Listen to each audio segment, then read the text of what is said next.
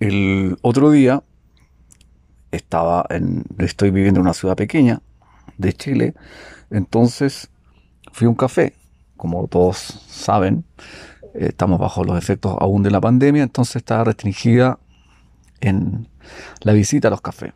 Sin embargo, como aún están cerrados los cafés de los centros comerciales, entonces fui a un café común y corriente que estaba ahí.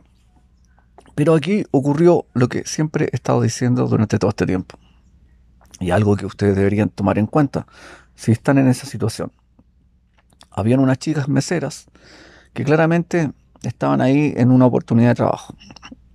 Y claramente sin ninguna experiencia. El local estaba repleto. Seguía llegando gente esperando mesas. Y sin embargo muchas mesas se retiraban bastante molestas porque no eran atendidas. Y claramente producto del desconocimiento de las meseras. Uno no podría culparlas a ellas. Y la dueña salía a gritar que aquí y que allá. Entonces uno decía, este desorden absolutamente evitable era si se creara o se tuviera conciencia de que se tiene un café o solamente ella veía transacciones y estaba dispuesta a ganar dinero. Pero en el tiempo no, porque si uno se pone a pensar cuando abran los otros locales o se genere ya la normalidad, que espero que sea pronto, ella simplemente va a ser una más. Cuando podría haber sido diferente, podría haber creado todas las expectativas y haber generado una nueva experiencia en la venta. También vi cómo mucha gente comenzó inmediatamente a publicar en redes sociales su molestia. Eh, obviamente muchas de estas veces también en las redes sociales ocurre la situación de la exageración o sobredimensión de un hecho. Claramente es como uno tome este efecto. Para algunas personas esto no es tan grave y para otras personas reviste de una gravedad inmensa. Es la perspectiva, pero en general no está bien que ocurra. La pregunta es, ¿cómo en pleno siglo XXI seguimos cometiendo los mismos errores? Entonces, esta es la razón de que esté yo hablando acá, preocupándome de que todos los emprendimientos gastronómicos, pequeños, medianos o grandes, siempre cometen el mismo error, la atención al cliente. La experiencia no es buena cuando están llenos o repletos, simplemente se preocupan de, que, de, darle, pero no, por ejemplo, de vender más o de que la experiencia del cliente haya sido correcta. Entonces la pregunta es, ¿cómo esperan sobrevivir a un, a un ciclo que se viene de más alta competencia? Más encima, con toda la vigilancia, que sería como una especie de casa de vidrio donde estamos absolutamente siendo evaluados por las redes sociales, con o sin razón. Eso ya es otra cosa.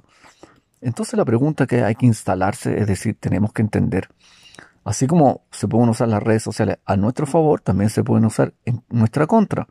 Por lo tanto, busquemos el equilibrio, encontrémoslos, existen las herramientas para hacerlo, entonces aprovechémoslas.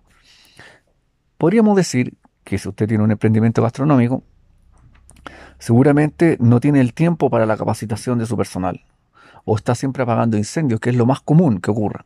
Pero aún así, dese una oportunidad de capacitación, pequeñas reuniones mínimas, micro reuniones.